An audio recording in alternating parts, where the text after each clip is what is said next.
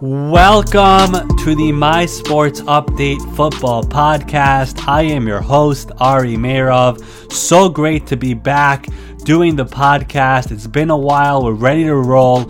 So much has happened since the last episode of the podcast, and not just with the NFL because the NFL is always busy, but with my sports update. Some exciting things to announce in the next week or two. Obviously, there's always news and content that is being pumped out on the Twitter feed and on the website, but more great things are on the way, so stay tuned for that. As for the NFL world, Ron Rivera was fired by the Panthers on Tuesday. We'll get to that.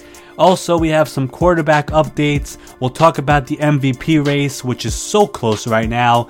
And we'll also look at some of the games that we have coming up here in week 14. So let's not waste any time. Let's get straight to it. Here we go.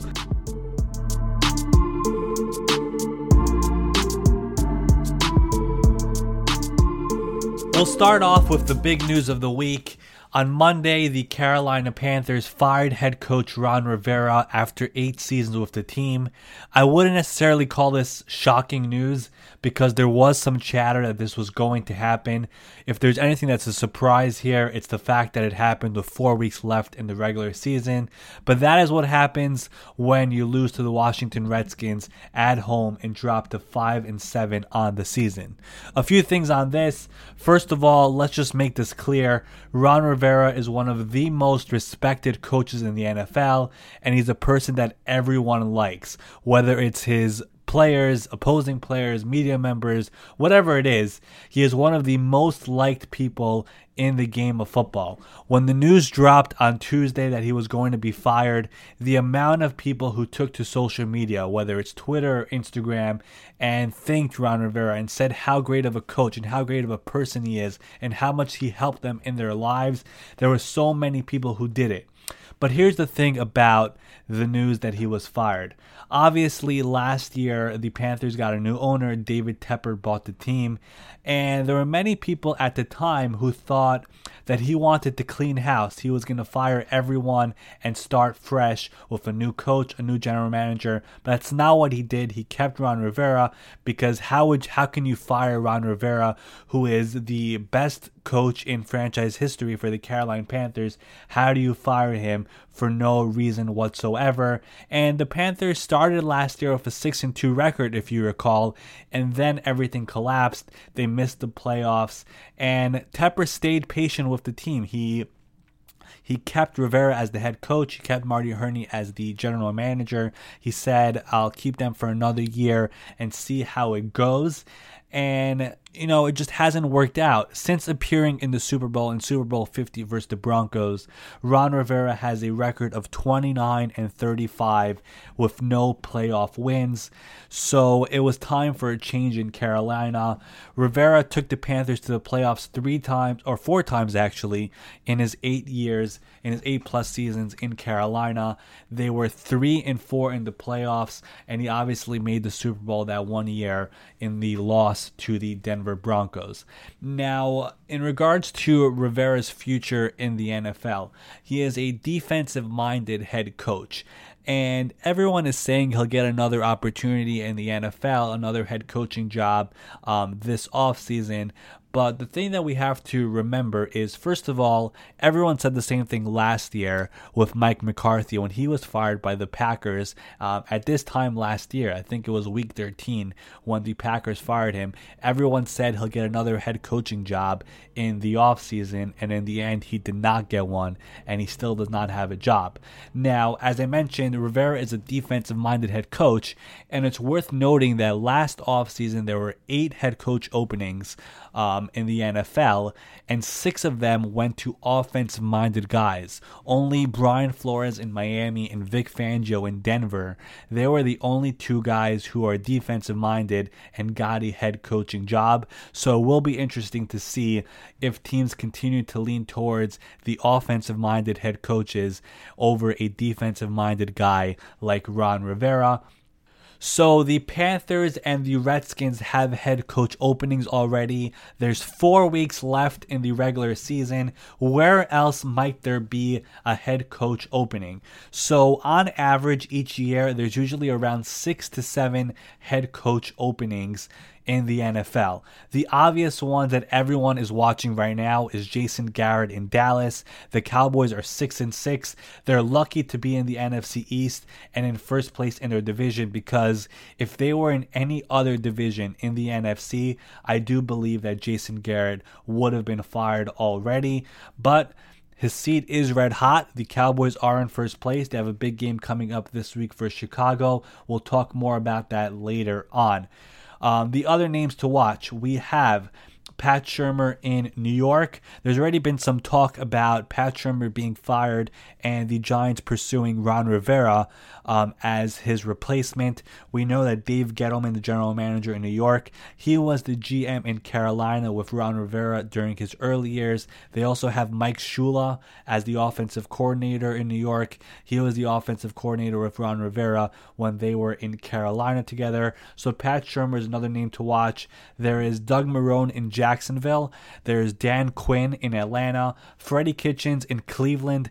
Um, that seat is looking like it's really hot. The Browns are now five and seven on the year. They will probably not make the playoffs. And then Adam Gase in New York with the Jets. Um, owner Christopher Johnson said recently that Adam Gase is safe for the 2020 season, but this is one to monitor because the Jets are coming off a brutal loss to the Cincinnati Bengals.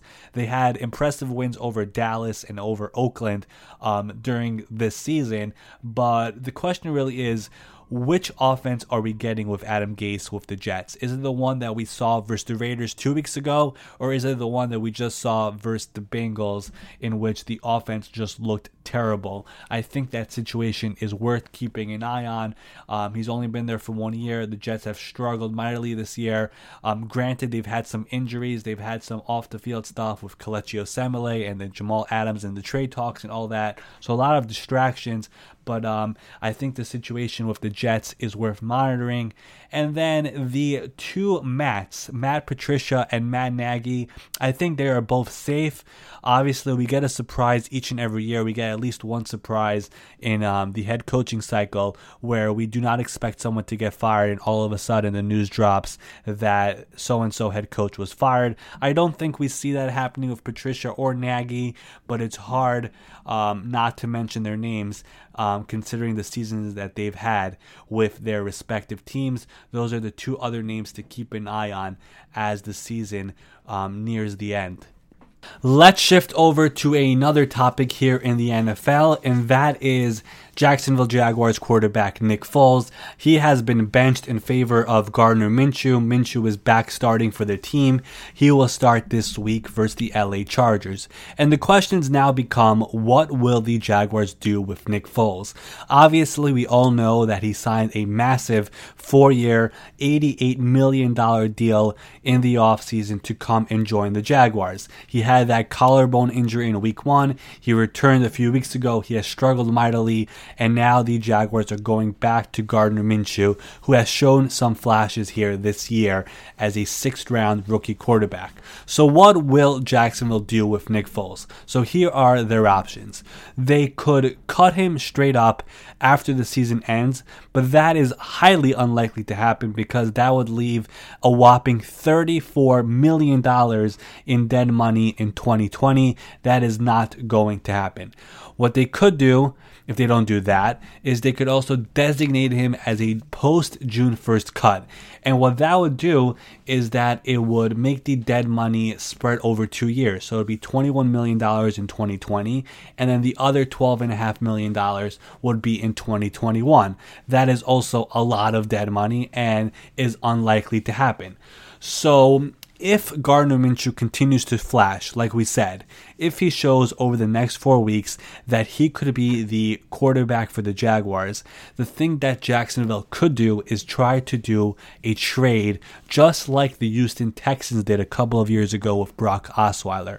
What they would do is they would package Nick Foles in a trade along with a draft pick. It could be a second round pick, a third round pick, and a different team would get that draft pick but also absorb Nick Foles' contract um, in the trade. So that's how they could get off the hook. A team that would do that, and a team that actually did that recently is the Miami Dolphins. They acquired Aqib Talib from the LA Rams on the trade deadline, and they got a fifth round pick as well in the deal. So they essentially bought a fifth round pick from the Rams.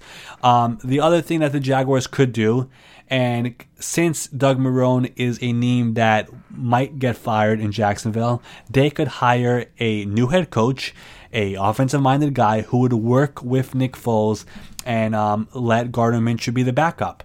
Um, that seems like the most likely scenario over here, just because that contract is just so big and um, he's only entering his second year of the deal. So that is most likely the uh, scenario or the route that the Jaguars will go in. Um, the signing has not worked up until now. The Jaguars gave Blake Bortles that big contract um, two years ago, and they cut him and took a big um, cap hit last year when they released him. Um, they don't want to do the same thing here with Nick Foles, but thus far, that contract has not worked out. They only have four wins this year. They will not make the playoffs. Their head coach um, is likely to get fired. Um, Tom Coughlin, as the VP of football operations, there's talk that he might not be back. So there will be some change happening in Jacksonville. The big question will be what will they do with their quarterback, Nick Foles? And then one more piece of quarterback news here in the NFL. Giants rookie quarterback Daniel Jones has a high ankle sprain and is unlikely to play this week versus the Eagles. That means that Eli Manning is back and will start this week in prime time under the lights on Monday Night Football versus the desperate Philadelphia Eagles. A high ankle sprain is obviously something that is no joke, especially for a franchise quarterback, so it would not be a surprise if Eli gets to start the final four games of the season. We all know that Eli is in the final year of his contract. His time in New York is coming to an end, so this will more than likely be his farewell tour as a member of the New York Giants. The Giants have two more home games on their schedule. They have one next week versus the Miami Dolphins, and then they have one to end the season versus the Philadelphia Eagles in week 17. We all know that Eli has been is one of the greatest players in New York Giants history. He brought two Super Bowls to New York. He did a lot in the community. He was um, great on and off the field as a person and always did everything with dignity and class. So, assuming that this will be the last four games and that Eli will start these four games for the Giants. It will be something very, very special for them, especially in a year which has just not gone the way they want to. Currently, the Giants have the number two overall pick in the draft if the season ended today. Daniel Jones has shown some flashes in his rookie year, but has had some growing pains. Saquon Barkley has just not been Saquon Barkley this year. He hasn't had a 100 yard rushing game since week two. The defense in New York has just been terrible. So, a lot of things to fix but having Eli start these next few games as his time in New York comes to an end, it will be something very, very special to watch. So let's now move on to the MVP race, and it seems to be down to two guys Ravens quarterback Lamar Jackson and Seahawks quarterback Russell Wilson. And it feels like every week people keep on changing their minds on whether it's Wilson or Lamar. Each week, one week it's Lamar, the other week it's Wilson. So let's just break down both of them and we'll look at some numbers, look at some other things that each team has and doesn't have. It's scary how similar both guys' um, passing numbers are so far this year. If the season ended today, Both guys have their teams at 10 and 2, and both guys have their teams set up to have a first round bye. And if you look at the passing numbers, right now both quarterbacks are completing 66, 67% of their passes. Wilson has an edge in the passing yards, um, 3,177 yards to 2,500. The passing touchdowns, 26 for Wilson, 25 for Lamar. Passer rating, it's 110, 111. Um, interceptions, Lamar has five, Russell Wilson has four. But the one, the place where there's um, a big gap is the rushing yards, where Lamar has 977. He's going to break a thousand this week. He's going to break Michael Vick's record for most rushing yards by a quarterback in a season. He needs about 60, 65 yards this week to break the record. Um, Lamar has seven rushing touchdowns. Wilson has three. So that is where Lamar has the edge, and that is why Lamar for the most part, has the fans vote for MVP through 13 weeks of the season. But the reason why I think that Russell Wilson has the edge right now is because look at what Russell Wilson has around him. Look at the offensive line that Russell Wilson has. He's always running for his life and making stuff happen. He's always in close games and coming out with victories. Look at his defense, the Seahawks defense. It's, I don't know, what would you call it? It's like average to above average as a defense. Um, the Ravens defense is a top five, top 10 defense in the NFL. Their offensive line is a top five, top seven offensive line in the NFL. And nothing to take away from Lamar Jackson because he has been phenomenal this year for the Ravens. But I think people are screaming for him to be MVP because they're so surprised to see him doing so well when so many people said he can't play quarterback in the NFL. He can't throw. He's a running back.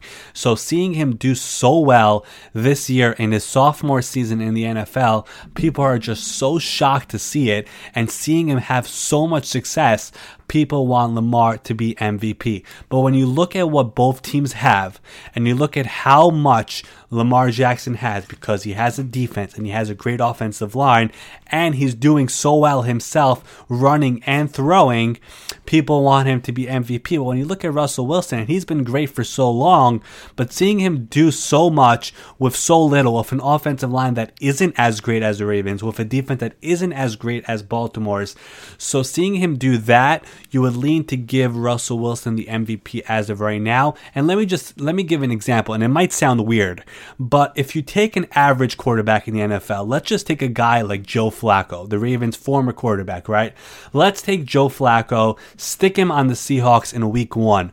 What would the Seahawks record be right now and in week 14, entering week 14. I don't think the Seahawks have more than two wins if Joe Flacco was the quarterback for the Seahawks. If you take Joe Flacco, put him back in Baltimore, let him start from week one this season, I think Baltimore would have four, five, six wins maybe, right? It wouldn't be great, but my point being is that the Russell Wilson is doing is doing much more with less than Lamar Jackson. Now, things could change. There's four weeks left in the season. If Lamar continues to do so well and then Russell Wilson has one stinker in these next four games, Lamar's going to win it and he deserves to win it. But right now, with both quarterbacks doing so well, each week, both quarterbacks are rolling, each quarterback leading their teams to wins. They're putting up the numbers that need to be put up. Right now, I'm giving the edge to Russell Wilson. But again, the MVP chase, it changes every week.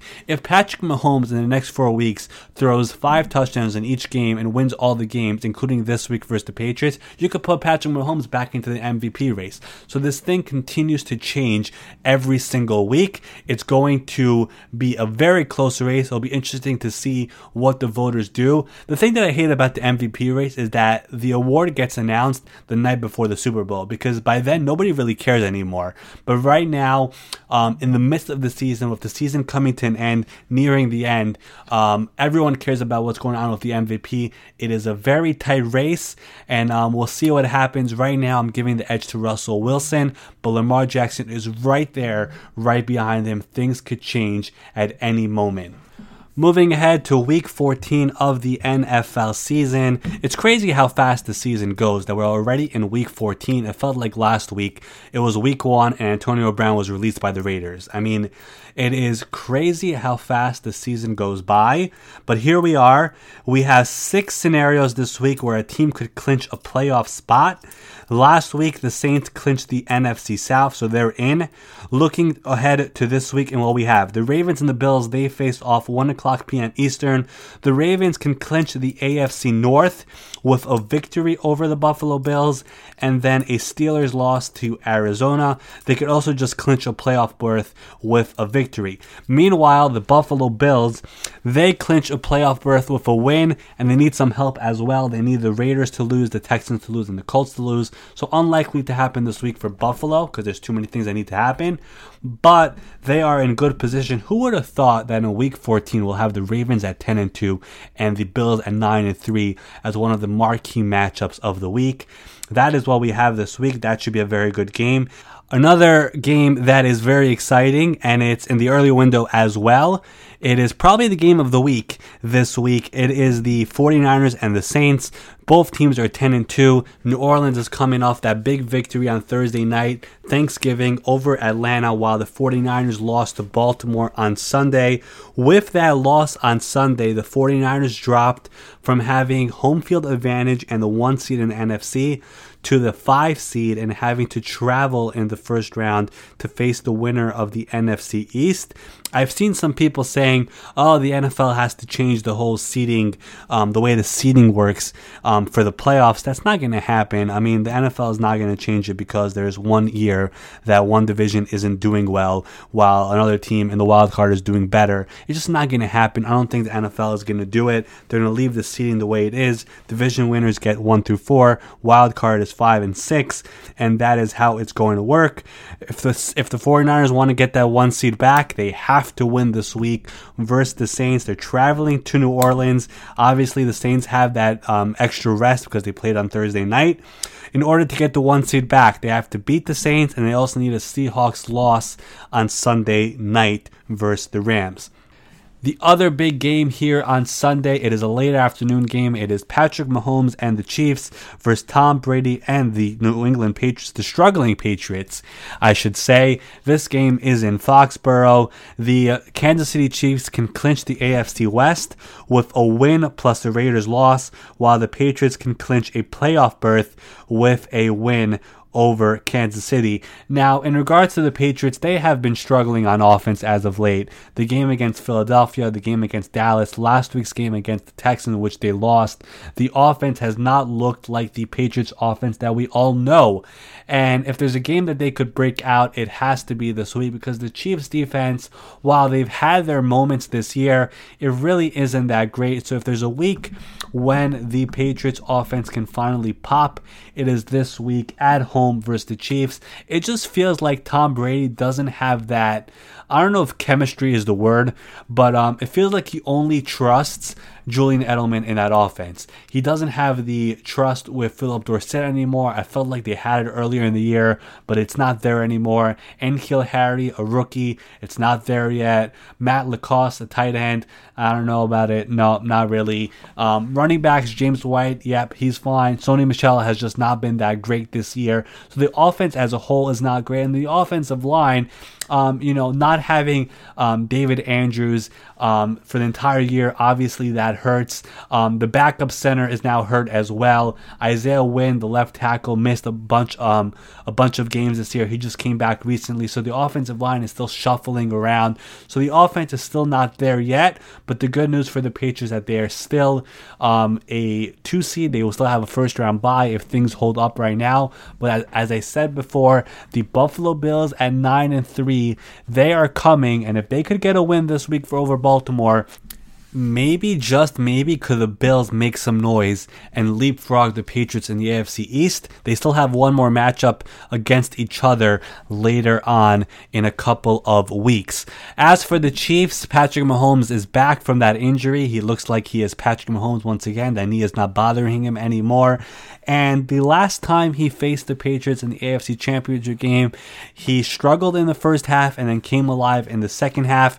This Patriots defense is probably better than that defense. Stephon Gilmore has Stephon Gilmore has been incredible this season. There are some people who thought that maybe Gilmore should be in some MVP talks because of how he shuts down the opposing um, wide receiver one on other teams. He'll have another tough test this week versus Tyreek Hill, the speedy Tyreek Hill. That should be a very fun matchup. Again, this game is in the late window, 4:25 p.m. Eastern Time start. Another late afternoon game going on is Titans and Raiders and the Raiders were one point six and four. Now they're six and six, losers of two straight. Meanwhile, the Titans, I mean, since they've called on Ryan Tannehill to take over Marcus Mariota, that team just has a different energy, it's a different feeling for that team. They're playing so well on both sides of the ball, even on special teams as well as we saw last week. But this team, it just feels different. Um, Marcus Mariota didn't have that energy that a quarterback is supposed to have. Ryan Tannehill, and it's it's weird to say, but Ryan Tannehill has brought this team to a position where they could potentially get not just get into the playoffs, but also win the AFC South if the if things fall in line. Remember, the Titans and the Texans have two games left in these final three weeks of the season. So they they they face off twice. That division is up for grabs between both those teams. But it starts this week for the Titans versus the Raiders. If they could go to eight and five and that would set up 8 and 5 versus the Texans who play the Broncos this week. You set up that game next week and the Titans could be in position to take over the AFC South with Ryan Tannehill at quarterback. It's worth noting that Ryan Tannehill is in the final year of his contract. He might be a player who might get the franchise tag after this year. The Titans are going to move on from Marcus Mariota. It's a crazy turn of events there in, in Tennessee, going from a number 2 overall quarterback to a guy who was in Miami and just didn't pan out. I mean, they have been really fun to watch. I'm not sure how many people in America actually watch the Titans. They feel like they're the one team that doesn't get enough attention in the NFL. Derrick Henry has been a monster in the last three weeks, and no one is talking about it. So um, they're a team to watch, and if they could get this win, on Sunday versus the Raiders. Go to eight and five. Set up that matchup versus the Texans. They have a chance to take over the AFC South. It is just a fascinating situation there for the Tennessee Titans. And then the Sunday night game, it is the Seattle Seahawks and the LA Rams, a battle of two NFC West teams, two teams that need to continue winning. The Seahawks coming off last Monday night's victory, or this past Monday night's victory over the Minnesota Vikings. They are on top of the NFC West. They need to continue winning in order to have that happen because the 49ers are right there behind them. As for the LA Rams sitting at 7 and 5, if they could go to 8 and 5, then they are going to be right there with the Vikings for the sixth seed in the NFC. The Vikings are eight and four. They had the Lions this week, um, but it's going to be neck and neck going down to the wire for that sixth spot. A loss for the Rams, and you could basically just stick a fork in them and call it a season. And then um, the talks about their future with um, so many high-priced players will start going. It'll be a, a big conversation of the offseason. That wraps up this week's My Sports Update football podcast. As I said in the opening, there's some exciting things that are in the works right now that hopefully will be announced in the next week or two. Stay up to date with everything in the NFL by following the My Sports Update Twitter feed. Turn on notifications so you don't miss anything. It is getting close to that time of year when there's updates happening nonstop left and right. As always, before I sign off, one final reminder you can find the My Sports Update Football Podcast on Apple Podcast, Spotify, Stitcher, wherever you listen to your podcast. And don't forget to rate, review, and subscribe. I am your host, Ari Meirov. I'll be back with a new episode next week. Thanks for listening, everyone. Enjoy week 14.